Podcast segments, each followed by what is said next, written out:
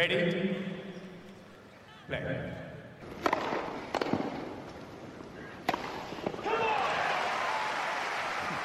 Merhabalar, Raket Servisi hoş geldiniz. Ben Gökalp. Ben Anıl, merhaba. Evet, korona günlerinde tenis konuşmaya devam ediyoruz. Biraz moralimiz yükselsin.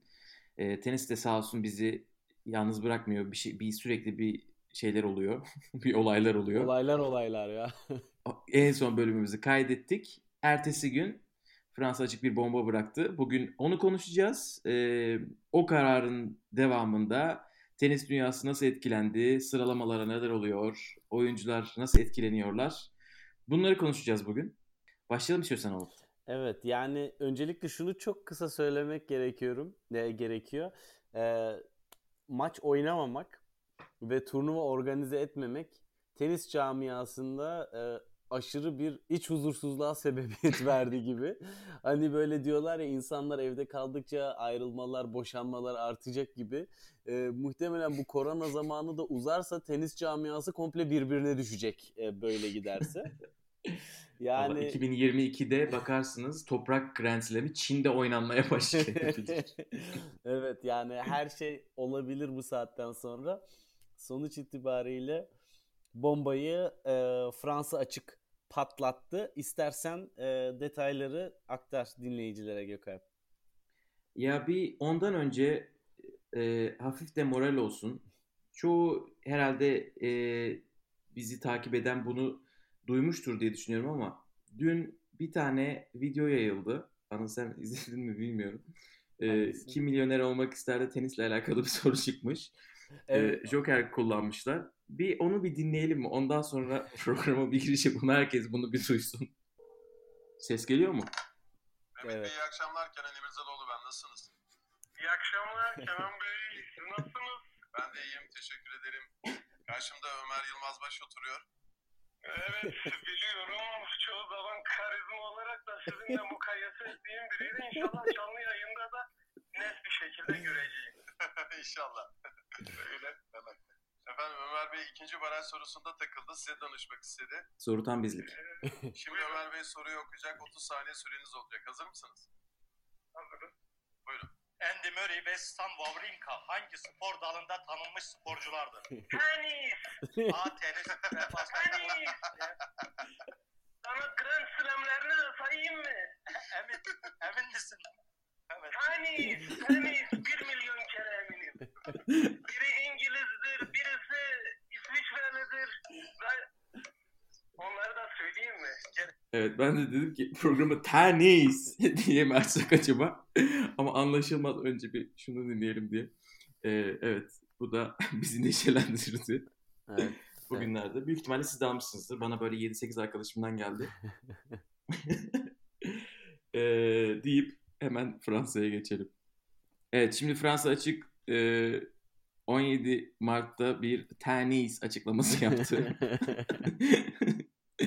Ve dedi ki e, biz dedi şu anda olan bitenden e, dolayı bu alınan e, hani yapılan müdahalelerden dolayı takvime e, Roland Garros'un oynanabilmesi için tek bir şans görüyoruz 2020'de ve bütün oyuncuların iyiliği için e, bu hiç daha öncesinde yaşanmamış durumda e, çok zor ama cesur bir karar aldık ve Roland Garros'u 20 Eylül 4 Ekim arasında e, organize edeceğiz bu sene dediler. Ve Twitter'a bu bomba gibi düştü. Hemen sonunda böyle hemen arkasında bir birkaç dakika sonra oyunculardan tepkiler gelmeye başladı. E, anladık ki oyuncuların haberi yok. ATP orada dedi ki Roland Garros bu tarihlerde e, şey yapılacakmış, organize edilecek bu sene ve o da birkaç dakika sonra o tweet'i sildi. Aha dedik burada bir sıkıntı var. Roland Garros kimle konuşmuş derken sonra ATP dedi ki yarın bir açıklama yayınlayacağız. Onun için e, biz de o açıklamayı beklemeye başladık ama anlaşılan ki Roland Garros böyle çok kişiyle konuşmamış gibi bir hal tavır vardı. Anıl istiyorsan ATP'nin e, WTA'nin yanıtını sana bırakayım. Evet yani e, bu konuda hakikaten çok Fransız gibi davrandı Roland Garros ve e, şaşırtmadı. Gerçekten Fransızlar bile bu tipik bir Fransız davranışıdır dedi e, çevremdekiler. Ve Ben konuya Fransız kaldı gibi düşündüm bir an ondan güldüm. yok yok. Ee, yani burada yaptıkları açıklamada ATP ve WTA ortak olarak diyorlar ki işte dikkatli bir e, değerlendirmeden sonra e, aynı zamanda Madrid, Roma, e, Münih, Estoril, Cenevre, Lyon turnuvaları da dahil olmak üzere 7 Temmuz 2020'ye kadar her türlü e, Haziran. tenis- pardon Haziran. Evet İngilizceden çevirdiğim için biraz şu anda birebir. E, 7 Haziran'a kadar e, bütün turnuvaları durduruyorlar, erteliyorlar veya iptale dair e, tabii ki her şey sadece Roland Garros'da burada sadece suspended diyor. Yani iptal edilmiştir bunların hepsi. E, ve aynı zamanda da buradan dolayı oluşacak olan FedEx ATP Tour e, sıralamaları ve WTA sıralamaları da dondurulmuştur diyor. Bu dönemde beraber hareket etmenin ve birlik olmanın zamanıdır diyor ve bundan sonra da alınacak olan bütün kararlar ve bu kararda ATP, WTF, ITF, AELTC yani e, İngiltere'nin tenis birliği, Tenis Australia ve USTA yani Amerika'nın e, tenis birliğinin e, ortak kararı olacaktır diyor. Ve burada tabii ki e, tek bir e, kurum dışarıda kalıyor. O da Fransa Tenis Federasyonu. Bu da e, durumu çok net bir şekilde ortaya koyuyor. Fransa tek başına hareket etmiştir ve diğer hepsi ki bu çok şaşırtıcıdır. Teniste birlikte hareket etme çok alışık olduğumuz bir şey değil. Bu hususta bir araya gelip e, çok kritik olan bu süreçte beraber bir karar alıyorlar. E, tenis izleyemeyecek olmak tabii ki üzücü. E, sıralamaların e, donmasının da getirdiği tartışmalar bir anlamda farklı bir gündem maddesi de ortaya çıkardı Gökalp. Ne diyorsun? Evet aslında burada bir şey konuşmak lazım. Hani bu erteleme ne anlama geliyor? Ee, hani gerçekten diyelim ki Temmuz itibariyle ya da Haziran itibariyle turnuvalar oynanmaya devam etsin ki o bile çok zor gözüküyor ama hani diyelim ki Amerika açık olduğu yerde oynansın. Birkaç tane sonucu var bu işin. Bir tanesi e, bu Roland Garros'un önerdiği, önerdiği değil söylediği tarih e, Amerika açığın finalinden tam bir hafta sonra. Yani orada bir haftalık bir boşluk var ve sonra toprağa dönüp toprağın en yüksek seviyesinde 5 setlik maçlar oynamanız bekleniyor. Bir bu var. İkincisi Roland Garros diyor ki ben o iki haftalık turnuvayı şuraya koyuyorum ve o iki haftalık bütün turnuvalar benim umurumda değil. yani orada işte ATP'de 6, 7, 8 tane turnuva var. WTA'de 4-5 tane turnuva var. Ve bunların bir tanesi çok güçlü bir turnuva. O da Laver Cup. E, Laver Cup hatırlarsınız geçen sene ATP takvimine alındı. Eğer ATP'den bağımsız bir turnuva olsaydı Laver Cup bu kadar belki büyük bir olay olmazdı. Ama Laver Cup artık ATP'nin de içinde olan bir, bir organizma. Ve de e, yatırımcılarından bir tanesi USTA yani Amerika açık e, Amerika açığı düzenleyen Amerika Tenis Federasyonu. Bir tanesi de Tenis Australia. O da Avustralya Federasyonu. Yani aslında zaten Wimbledon'la e, Roland Garros dışındaki Grand Slam'ler biraz daha yakınlardı ATP'ye. Bu onları biraz daha yakınlaştırdı. Hayır yok ATP'ye de çünkü ATP de Laver Cup'la beraber. Evet. Laver Cup aslında çok ufak ama böyle ufak sinek mide bulandırıra dönüşecek Roland Garros için büyük ihtimalle. Çünkü bir açıklama onlar yaptılar hemen. Hani sen kimsin daha 3 günlük turnuva. Evet. Ee, hemen onlar bir tweet attılar. Dediler ki biz e, 25, 26, 27 Eylül mü? O zamanlardaki e, turnuvamız için biletlerimizi sattık. E, Boston'da oynanacak. Galiba Boston Celtics'in salonunda oynayacaklar hatta. E, çok böyle güzel bir yerde oynayacaklar. Onun için turnuvamızın tarihini değiştirmiyoruz diye böyle hodri meydan tadında bir tweet attılar. Lever Cup için sorun da şu tabii ki. Lever Cup oradaki insanlara eski Lever Cup'lar gibi olacak e, sözünü vererek o biletleri satıyor. İnsanlar Federer'le ya Nadal ya da Djokovic'in çiftler oynamasını bekliyor mesela. En iyi, en yüksek starların gelmesini bekliyor. Nadal'ın da yani Roland Garros'un o hafta oynandığını düşünürsek gitmesi Lever Cup'a imkansız. Djokovic'in de öyle. Yani he- herhangi bir Kyrgios dışında herhalde kimse tercih etmeyecektir Lever Cup'ı. Yüksek profil böyle ilk 30'dan. Ee, onun için o tarz sonuçlar da doğurdu. Hani sıralamaya gelmeden önce daha böyle turnuva takvim e, krizi yaratacağı belliydi. E, ama benim hissiyatım sen ne düşünüyorsun bilmiyorum ama yani takvim çok değişecek gibi düşünüyorum ben. Bir bu. E, onun için hani Roland Garros'a kadar o yaz takvimi de çok değişecek. Amerika daha koronayı yeni yeni yaşamaya başlıyor. Avrupa gibi değil.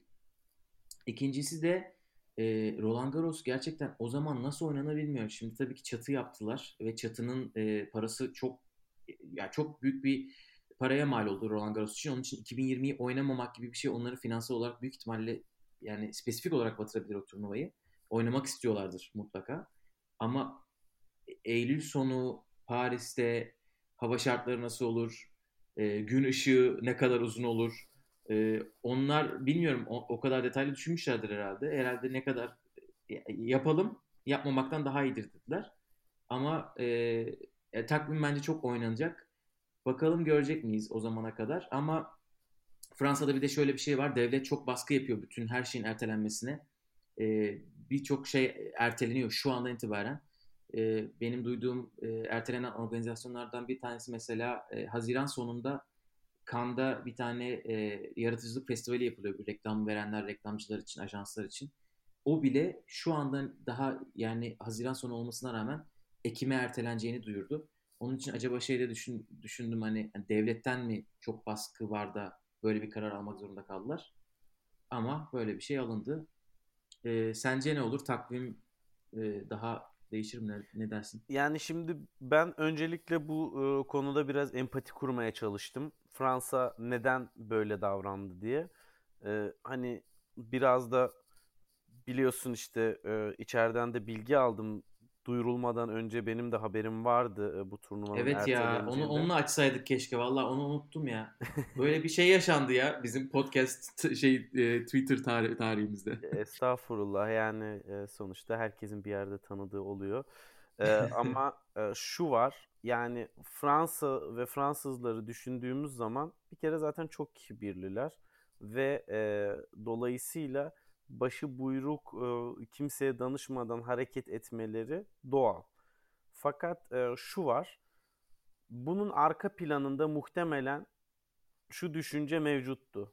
Biz bir Grand Slam'iz ve iptal edemeyiz.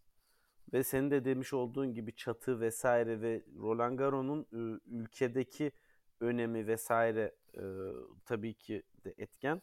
Ancak şu da çok önemli. Bu kararı açıkladıklı, açıkları açıkladıklarından bir hafta sonra bilet satışına başlanacaktı. Yani e, bir karar vermeleri lazımdı. Ve e, diğer hiçbir e, Grand Slam şu anda o sıkışıklıkta değildi. Onlar da muhtemelen iptal edemeyiz. O yüzden biz bir ileri tarihe bir atalım bu işi. Günü bir kurtaralım.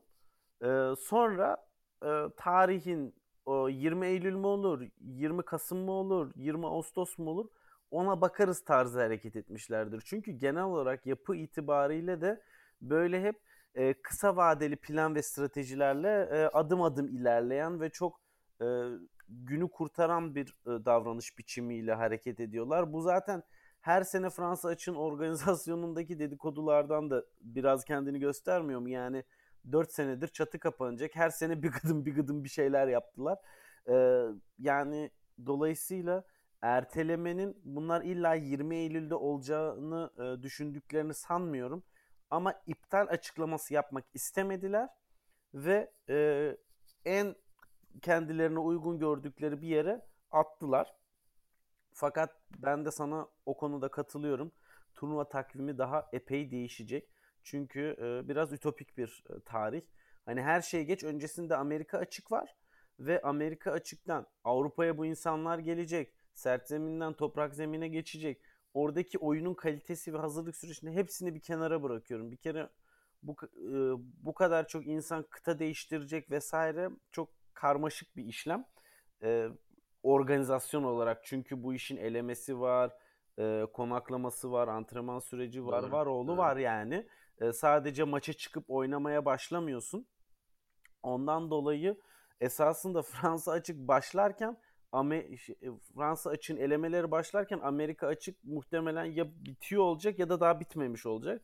Yani ve burada New York ve Paris arasını e, değerlendiriyoruz. Dolayısıyla ben de sana bu konuda e, katılıyorum. Ve işin Lever Cup tarafına gelecek olursak da hakikaten e, orada biraz iş açıklama güç savaşı bence. E, yani sonuçta bak işin çok çok ileri bir boyutu. Sonuçta ATP, WTA hangi turnuvalara ne kadar puan vermek istediklerini biraz da kendileri belirliyorlar. Ve diyebilirler yani bu sene e, puanla rankingde Fransa'daki Grand Slam'e gitmek isteyen gidebilir ama biz puanları eklemeyeceğiz derlerse de vallahi şaşırmam bu kadar inatlaşmada. Çünkü öyle bir hale geldi ki siz, e, siz hepiniz ben tek e, kafasına bel, kafasında belki yapmadı Fransa açıklamayı ama sonrasında hepsinin birlikte e, açıklama yapması kutuplaştırma oldu.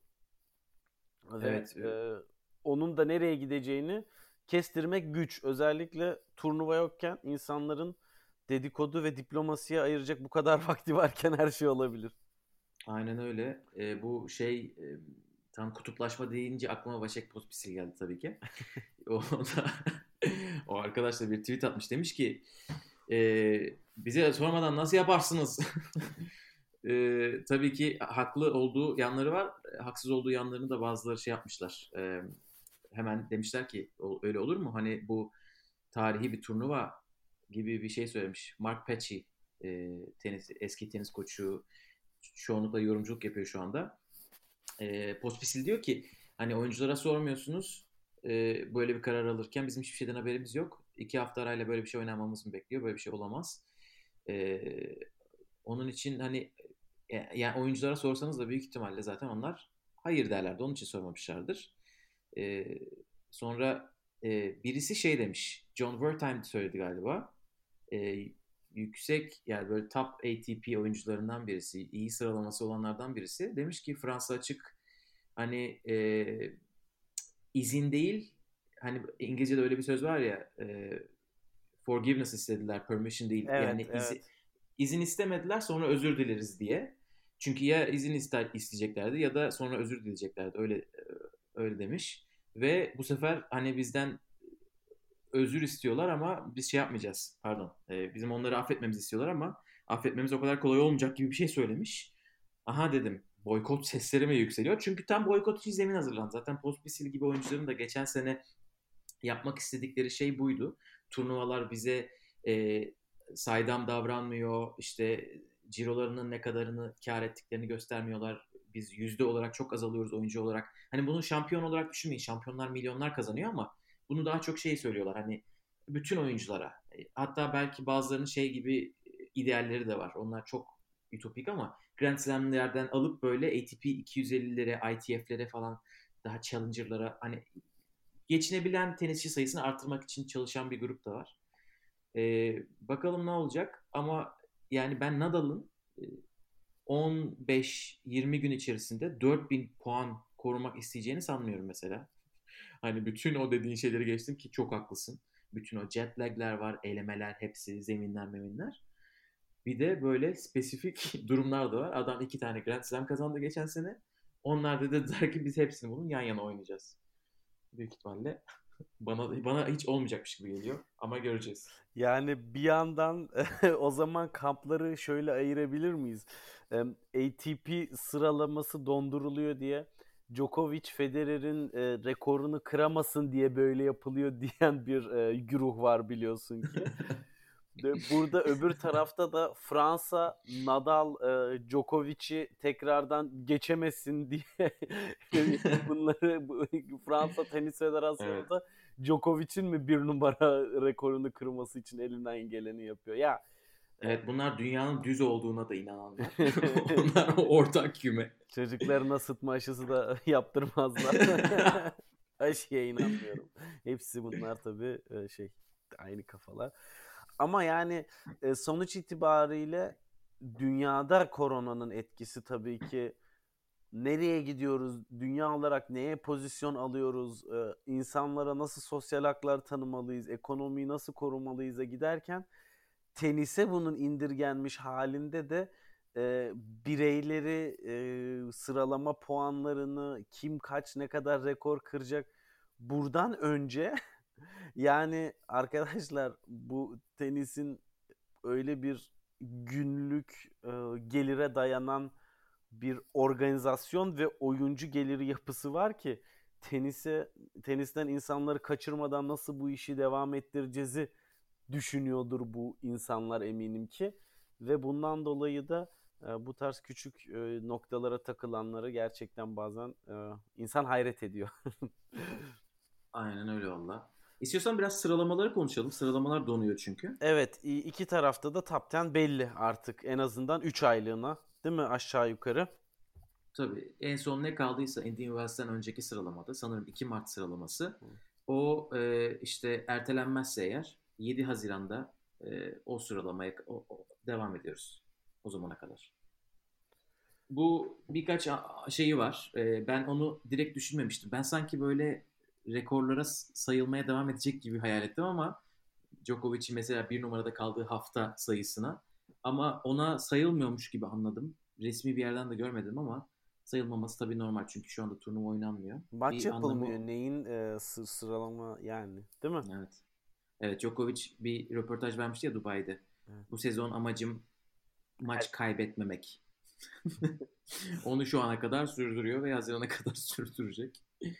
Ee, bir anlamı da şu oluyor tabii ki. 2019'da oynadığınız işte e, Mart, Nisan, Mayıs puanlarınız neyse o 2021'e kadar devam edecek. Eğer orada oynanan turnuvalar 2020'de oynanmazsa ki çok büyük bir ihtimal oynanmaması 2021'e kadar 2019'daki performansınızla gidiyorsunuz yani. Öyle bir durumda var.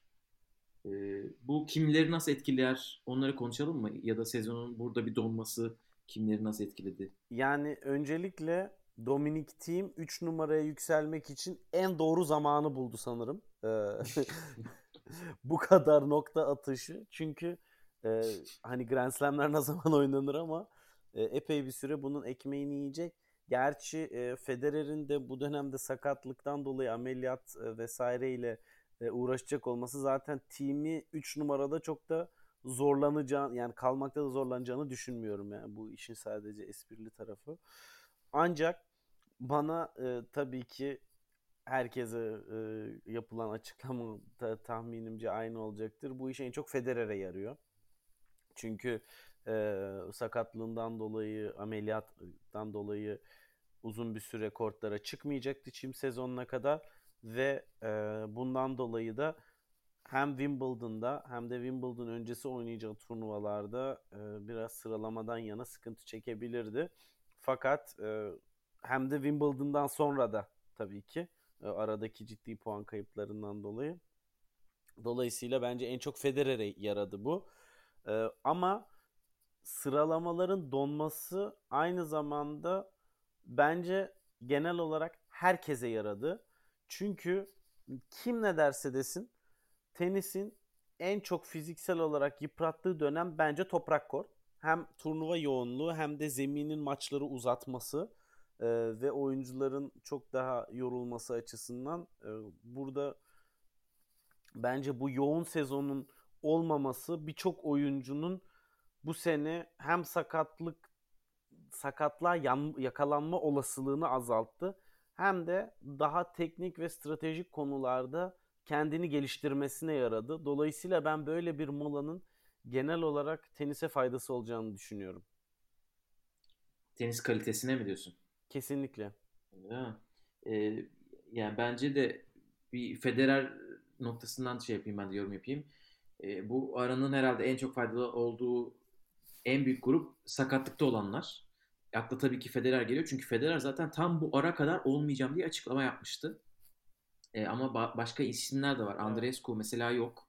Halep e, Indian Wells'ten çekilmişti.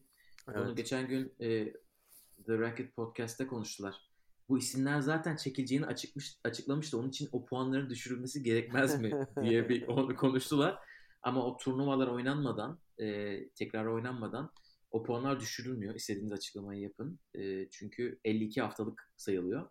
Ve şu anda o hafta hala işlenmedi yani. E, onun için şu anda sakatlıkta olanlar için özellikle iyi oldu sıralamanın donması. E, ara vermesi gereken ama vermeyen varsa hani böyle psikolojik olarak diyelim e, aklıma Per e, gibi isimler geliyor. Psikolojik olarak deyince zaten kaç isim var. Onlara iyi oldu ama bir kötü gelecek şeyler var. Ee, bazı gruplar var bence. Bir tanesi böyle momentum eline geçirenler. Evet. Hani Djokovic. Şubat'ta Djokovic en yukarılardan ama hani böyle bir şey geri gelenler vardı böyle. Ee, yeni yeni böyle çok mesela Monfils çok fazla arka arkaya maç kazanmıştı. Arka Evet. arkaya maç kazanmak yani özgüveni acayip etkiliyor teniste. Ee, işte onları bence bir çok kötü etkileyecek. Çok kötü değil de hani o bu Mart'tan çok daha fazla yararlanabilirlerdi. Orada Indian Wells ile Miami oynansaydı mesela Jack Sock e, 750 numaralardayken e, davetiyeyle katıldığı Indian Wells Challenger'da finale çıktı. Ve Yani- çok güzel e, maçlar oynayarak, çok sağlam rakipleri yenerek. Evet evet yani Steve Johnson'a yenildi bir de. Yani iyi bir rakibe yenildi finalde. O Indian Wells'te neler yapabilirdi onu düşünüyordur şu anda. Onun için kötü oldu ki yani uzun zamandır kazandığı ilk tekler maçıydı sanırım Challenger'daki maçı. Ee, toprağın geçilmesi tabii toprak kortu çok sevenleri bir kötü etkileyecektir. Çünkü çok fazla maç kazanmak e, tabii bir özgüven getiriyor. Sırf ondan dolayı. Tabii ki onlar ileride yine oynayacaklar ama ben şeye inanıyorum biraz. İşte mesela geçen sene Berrettini o kadar iyi bir toprak Evet. sezonu geçirdi ki oradaki maç kazanma alışkanlığı e, sezon boyu devam etti. Belki Amerika yarı finali bile o, o- onun payı vardır. Bir oradan şey yapacaklar. E, bir de total olarak kariyerinde geri dönmeye çalışanlar var. Yani düşünün. Aylardır çalışıyorsunuz. Evet. Bu anı bekliyorsunuz. Mesela Kim Clijsters e, o iki maç yaptı ve çat hemen gitti. Belki o diyordur. Biraz daha off sezon yaparım iyi gelir ama e, o tarz isimler de var. Yani Şu anda aradan e, faydalanmayacak olan. tabii burada e, mesela Andy Murray'i de unutmamak gerekiyor bence. O da e, saka- Miami'de geri Doğru, dönmeyi doğru, doğru, doğru. Ee, onun da nasıl hangi turnuvayla geri döneceği tabii şu anda biraz daha e, beklentileri karşılar umarım. Hani çim sezonda geri dönerse Fever 3'de geri döner diye tahmin ediyorum. Çok e, daha e, güzel bir karşılama olur Miami'den. Ama e, bir yandan da şu var. Hakikaten toprak sezonunda belli başlı isimler var. Hani Berettini senin dediğin gibi bu işin çok üst noktası ama bir e, Lajovic olsun, bir e, Christian Garin olsun, e, Andujar olsun. Bunlar toprak sezonunun puanlarıyla e, bayağı hem diğer turnuvalarda boy gösterebiliyor hem de e, ekmek yiyorlar bu. Yani ciddi anlamda finansmanlarını da buradan karşılıyorlar. Onlar da böyle has toprakçılar hakikaten. Çünkü bir team dediğin zaman, bir Schwarzman dediğin zaman eyvallah bunlar da toprakçı ama bunlar artık diğer zeminlerde de kendilerini ispatlamış durumdalar belli bir seviyeye kadar. Ee, onlara da çok etki edeceğini düşünüyorum. Bir ilginç nokta var. Hani biraz daha minör bir nokta ama e, Andrea Petkovic tenisi bu sene bırakacaktı. yani tenis beni tenis duruyorsa ben de duruyorum deyip e, 2020'de bırakma kararı aldı. Ve bir yandan işte senin de Twitter'da paylaşmış olduğun gibi kitap kulübü kurdu. Hani bunlar da ilginç gelişmeler hakikaten mesela. Hadi ya ben bırakacağını bilmiyordum. Evet e, o bırak bırakacağım demişti 2020'de ama Şimdi geri dönecek mi bir de? 2021'de bırakacağım dedi. Yani bu sene de e, oynanacağı kadar evet aynen bir sene e, erteledi kararını. Dolayısıyla tabi Andrea Petkovic İngilizce basında çok yer bul, bulmuyordur. Hani çok yaygınlaşmamıştır da ama e, öyle bir düşüncesi vardı. Neyse kendisi zaten kodlarda Evet ya on- onlar da kötü bu arada. Hani 2020'yi veda sezonu olan olarak belirleyen birkaç isim de var. Doğru. Şimdi o aklıma geldi. Carlos Suarez falan Evet. her yere veda ederek devam ediyordu. E, Brian kardeşler keza. Evet.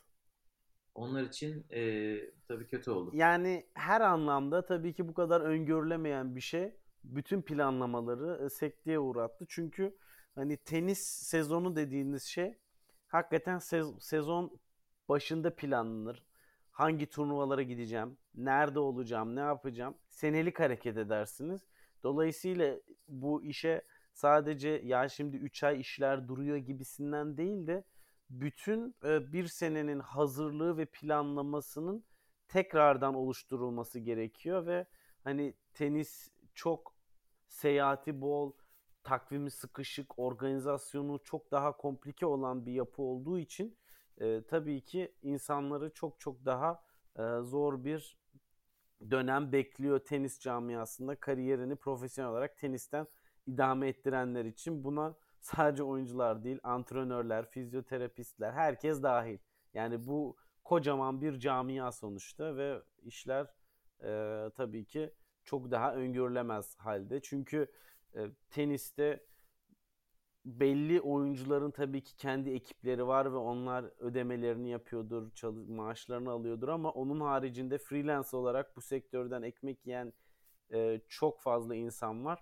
Hani bir kulübün oyuncusu değilsiniz veya masörü değilsiniz. Dolayısıyla aylık maaşınız yatmıyor. O yüzden de tabii ki bu alınan bütün erteleme kararları, işte takvimin dondurulması filan sadece 10 oyuncuyu düşünerek değil, bütün bu e, tenis camiasından e, gelirini devam ettiren ve bu camiaya katkı sağlayan insanların da e, durumu düşünülerek e, alınıyor.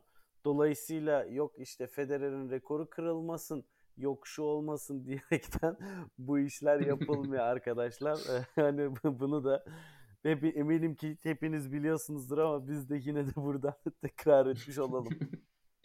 Ya Rocket Podcast'ta şey dedi ya bir e, Caitlin Thompson espri olarak tabii ki o kadın espri yaptığı anlaşılıyor da e, acaba koronavirüsü Federer mi şey yaptı ortaya çıkardı mühendislik mi ya- yaptırdı falan filan E, başkası olsa vallahi haber başlığı yapar başına bela olur öyle rahat rahat espri yapmış da öyle e, saçma düşünceler olanlar gerçekten oldu.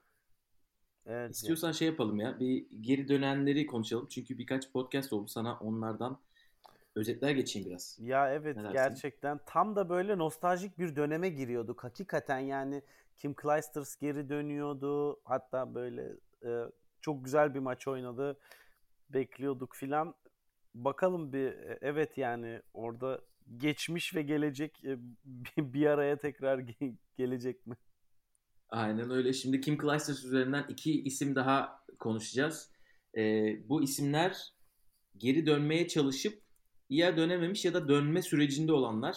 Hani Kim Clijsters'ın yaptığının ne kadar e, gerçekten olağanüstü bir iş olduğunu da e, gösterecek nitelikte. E, Clijsters bu arada iki tane turnuva oynadı. Bir tanesi Dubai, bir tanesi Monterrey.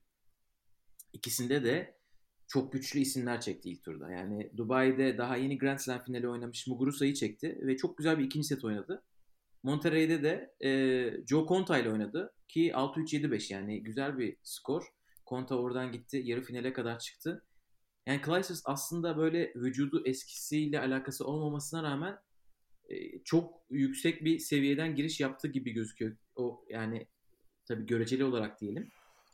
Burada insanların aklında çok büyük, hani büyük diyebileceğimiz bir soru oluştu. Bu ne demek yani Clijsters mı inanılmaz iyi yoksa WTA seviyesi mi düştü? Burada iki tane farklı cevap var bu bahsedeceğim isimlerde. Onlar üzerinden biz de yorumlarımızı yaparız. İlk isim Marion Bartoli.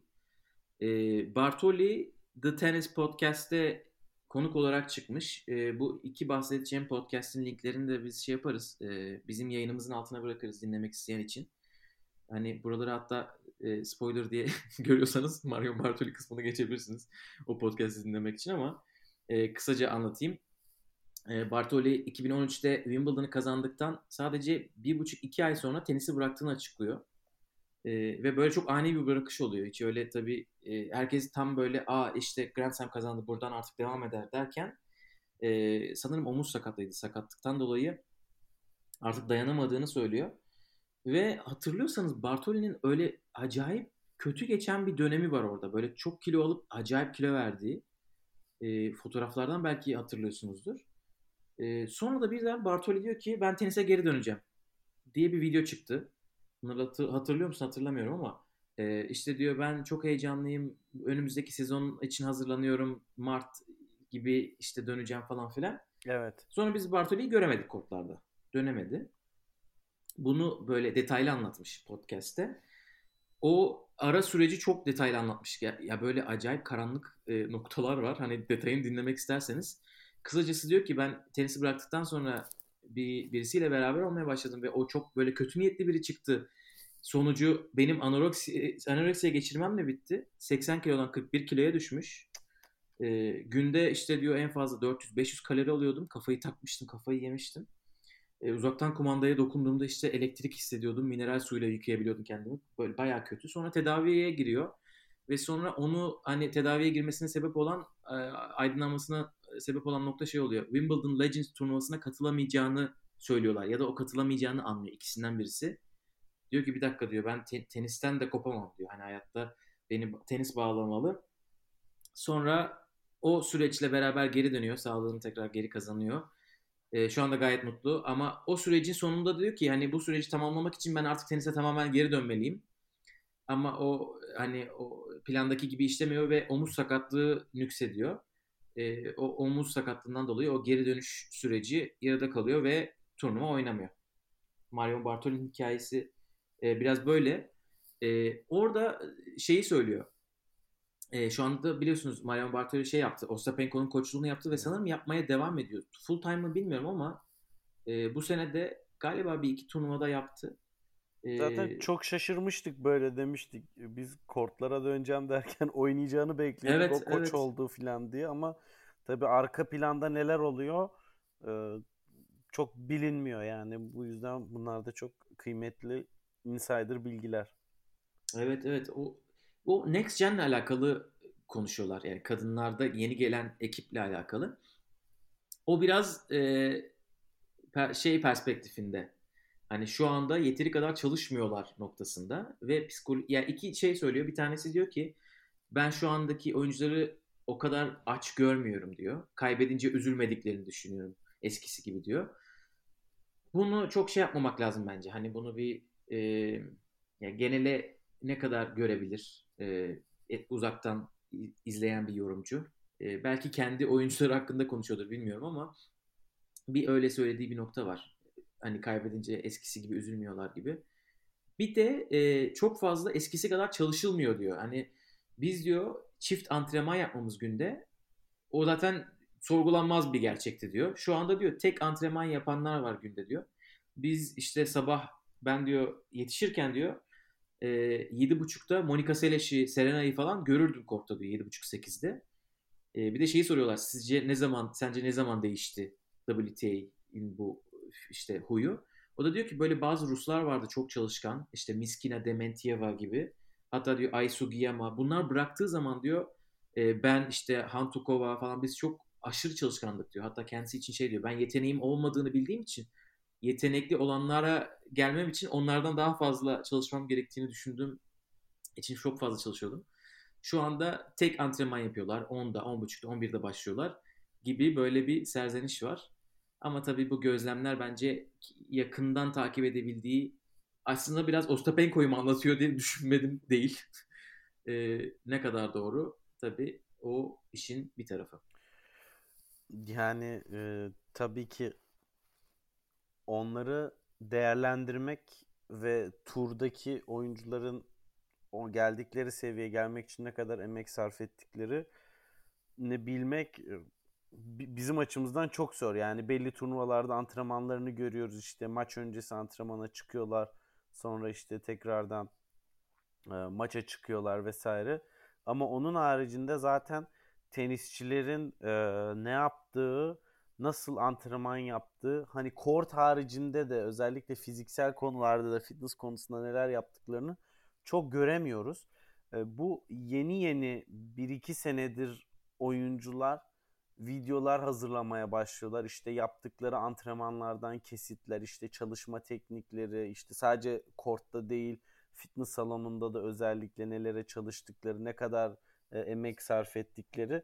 Yani e, ya algı yönetmek bu ya da hakikaten e, belki de e, şu var. Yani tenis oyun yani tekniği geliştirmek vesaire bir tarafa iş kadınlar tenisinde belki de daha çok fiziksel kondisyon ve dayanıklılığa daha çok evrildiği için kort dışı antrenman miktarının ağırlığı arttıkça e, belki bakış açısını yönlendiren şeylerden biri de o olabilir.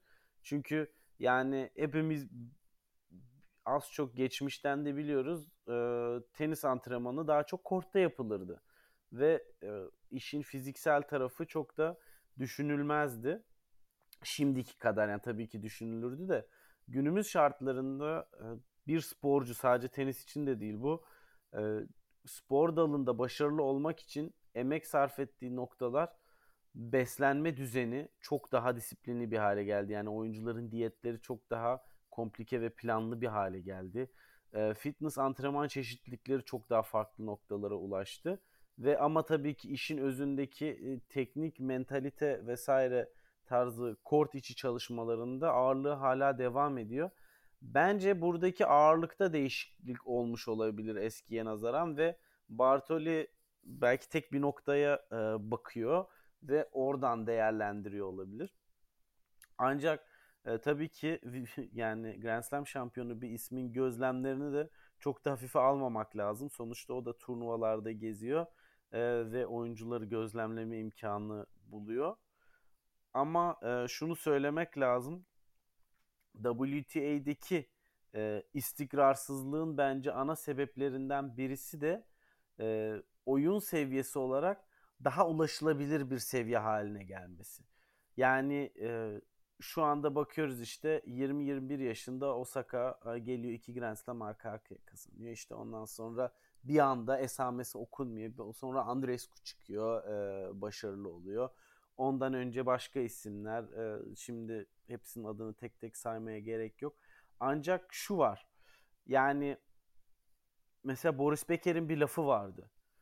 Biz oynarken acıyla, ağrıyla oynamayı öğreniyoruz. Çünkü zaten ben acı çekmiyorsam, ağrı çekmiyorsam, o seviyede oynamıyorsam herkes o seviyeye ulaşabilir. O zaman ben en iyisi olamam zaten diyor. Yani bir anlamda vücudumuzun sınırlarını zorlayarak ilerliyoruz. Çünkü sınırları zorlamadığımız noktada zaten başkaları da orada oluyor. Biraz e, WTA tarafında bu kadar sakatlık olmasına rağmen bence e, Bartoli'nin söylediklerinde çok da doğruluk payı e, olabilir gibime geliyor Gökhan. Valla bence ilk söylediğin çok güzel bir teori. bu işte Bartoli'nin kort içi antrenmanların azalmasını görmesi aslında başka şeylerden kaynaklanıyor olabilir dedin ya. Evet. E, bunu destekleyen donelerle geliyorum. Hazır mısın? İkinci, ikinci ismimize geçiyoruz. Evet. İkinci isim Tatiana Golovin. Hatırlar mısınız Tatiana Golovin'i? İnanılmaz genç başarılar yakalamıştı ve 20 yaşında emekli olmuştu. ee, yani 15 yaşındayken Richard Gasquet ile e, karışık çiftleri kazandılar Fransa açıkta. E, Fransız oyuncu dünya 12 numarasına kadar yükselmişti. İşte e, çeyrek finalleri var. E, Sharapova'ya kaybettiği, ondan sonra Serena ile oynadığı güzel maçlar var. Sonra e, bitmeyen sırt sakatlığı ve otoimmün hastalığından dolayı tenisi 20 yaşında bırakıyor. O hiç beklemiyor, hiç beklemiyorduk yani. O dedi ki ben tenise geri dönüyorum. Geçen sene söyledi. Ee, onun hikayesi biraz daha farklı. O, onun böyle bir psikolojik hani şey olmamış hiç Vartole gibi. O demiş ki geçen sene evet ben tenise geri dönmek istiyorum. Hani durduk yere. Böyle biraz anında alınan bir kararmış ve e, sadece 6 haftalık bir antrenmanla dönmüş.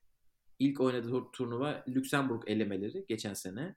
Lüksemburg elemelerinde e, kaybediyor ama diyor ki seviyemden memnundum. Hani o kadar kötü değildi. E, skora bakarsanız belki öyle düşünmeyebilirsiniz ama o memnunmuş yani. E, ondan sonra Poitiers'de bir tane ITF turnuvasına katılıyor sanırım 60K. Orada da kaybediyor. Onun söylediği e, şey şu yani geri dönmek yani çok kolay değilmiş. Bir ta, birincisi e, ben sırtımdan çok ha, bu arada şey diyor otoimmün hastalığından dolayı ben ayrıldım ama geri dönmeme beni sevk edecek sebeplerden bir tanesi hani e, rehabilitasyonun işte yenilenmenin vücutta daha yenileştirmelerin çok fazla hani gelişmesi son 10 senede. İşte diyor otoimmün hastalığı olan diğer tenisçiler işte Wozniacki mesela bir sene o hastalıkla oynadı diyor özellikle Venus Hani otoimmün hastalığı var onun da bir tane bir, bir çeşit. E, ona rağmen uzun zamandır hani devam ediyor. Onlar bana hani biraz şey yaptılar, e, ilham oldular. Ve 32 yaşında dönmeye karar veriyor. E, o zaman bu hastalığın dışında sırtından çok hani sıkıntı çekmiş. Diyor ki işte sırtım çok iyi ama ben sırtıma o kadar çok odaklanmışım ki e, karın, kaburga, e, işte dirsek, bütün her yerde başka yerden sakatlandım. E, o, onun dönüşü ondan dolayı bir sıkıntı olmamış. Bir de diyor ki Clijsters, Kim Clijsters her zaman oynadı. Hani bu şey yapmadığı süreçte. E, ara verdiği süreçte. Ben hiç oynamadım, koşmadım bile. E, onun için zor diyor. Bir de onun iki tane çocuğu varmış şu anda. Hani çocuk varken tenisi e, götürmenin ne kadar zor olduğunu ben diyor fark edemedim. Çünkü işte e, tenis sizden bir numaralı ilgiyi istiyor. E, orada bir şey yaşamış ama diyor dönmeye devam ediyorum. Ona belki iyi gelecektir çünkü o hani beklediği kadar hızlı büyük ihtimalle şey yapmamış. E, bu eski seviyelerine yakın bir yere gelmemiş. Ya da şey de diyebilir. Evet ben burada bırakıyorum diyebilir. Ee, onun bu arada konuştuğu podcast, onu söylemeyi unuttum başta. Matchpoint Canada. Eğer dinlemek isterseniz onun linkini de bırakalım aşağı. Ee, ona da şey soruyorlar. Ee, geri döndüğünde WTA seviyesini nasıl görüyordun? Ya da WTA sen bıraktıktan beri nasıl değişti ki? 2008'de bıraktı. Mayıs 2008'de bıraktı. Ee, yani 12 senelik bir süreçten bahsediyoruz. Ee, o diyor ki ben uzun süre yorumculuk yapıyor e, Fransa'da. E, Fransa yani Fransa açığı veren ve işte Fransız tenis kanallarını e, tenis turnuvalarını veren kanallarda oyun, açık açıkçası diyor yorumlarken çok fazla değişiklik görmüyordum diyor ama oynarken fark ettim ki diyor e, yani eskiden ilk 50 ilk 100'ün seviyesi bu kadar yüksek değildi. Şu anda ilk 50 ilk 100 çok yüksek seviyede diyor. E, ve diyor e, gördüğüm en büyük değişiklik büyük ihtimalle fiziksel değişiklik diyor. E, ben eskiden hani bir, benden daha güçlü göreceğim hani beni ufak hissettirmeyecek bir tek Kim Clijsters vardı diyor. Ufak hissettirecek pardon. Benden daha güçlü. Şu anda diyor yani nereye baksam diyor yani turda oynadığım yani düşünün Lüksemburg elemesi oynuyor. Lüksemburg gördüğünü düşünün. O düşük seviye bir WTA turnuvası. Bir de 60K'lık bir turnuva oynuyor. Yani herkes çok güçlü gözüküyor diyor. Konta mesela diyor televizyondan diyor size çok böyle hani e, şey cılız ya da narin gözüküyor olabilir vücut olarak ama diyor çok güçlü diyor. Hani o bile öyle diyor. Onun için diyor benim gördüğüm en büyük değişiklik herhalde diyor. Fiziksel değişiklik diyor. Onun için burada bence senin teorini destekleyen bir şey de Golovin'den geldi diyeyim. yani bu iki hani şeyi paylaşmak istedim hem Bartoli'yi hem Golovin'i. E, Clijsters'ın dönüşünü ne kadar gerçekten özel kılıyor. Dö- geri dönmek çok zor. E, özellikle hani uzun süre sonra Clijsters 8 sene sonrasında dönmeye çalışıyor. Ki Bartoli e, 4 sene sonra dönmeye çalışmış sanırım ya da 5. Golovin'inki yaptığı en uç örnek 12 sene sonra arada bir de diyor ki ben koşmadım bile diyor. Hani hiçbir şey yapmadan dönmeye çalışıyor. Onunki biraz herhalde e, yarı yolda kalacak gibi. Bir de iki çocukla bırakacakmış sinyalleri aldım ben. Ama Clijsters'ı görmeye devam etmek istiyoruz açıkçası. O güzel geldi. Evet. Katılıyorum sana da bu konuda. Yani işin nostaljik tarafı bir yana e, savaşçı ruh e, gerçekten kortlara çok yakışıyor ve e, o maçı bırakmama, mücadeleden vazgeçmeme. Mesela senin Çağla'yla e, yapmış olduğun röportajda Çağla'nın da vermiş olduğu bir örnek vardı. Hani e, WTA 250'de oynanan maçlarda mesela o gün oyuncu formda değilse ya değilim deyip maçı bırakabiliyor. Ama işte ITF 100K'lar 80K'larda her puan için canhıraş savaşılıyor. Çünkü e, o rahat e, turnuva takvimi belirleyeme evresine daha gelememiş oluyor oyuncular. Ve hani o mücadele ruhunu e, hangi maçta oynarsa oynasın, hangi seviyede oynarsa oynasın gösteren isimlerden birisi Kim Clijsters. Dolayısıyla onu e, tekrar kortlarda biraz daha da kilo vermiş ve daha atletik bir şekilde görmek çok mutlu edecektir bizi.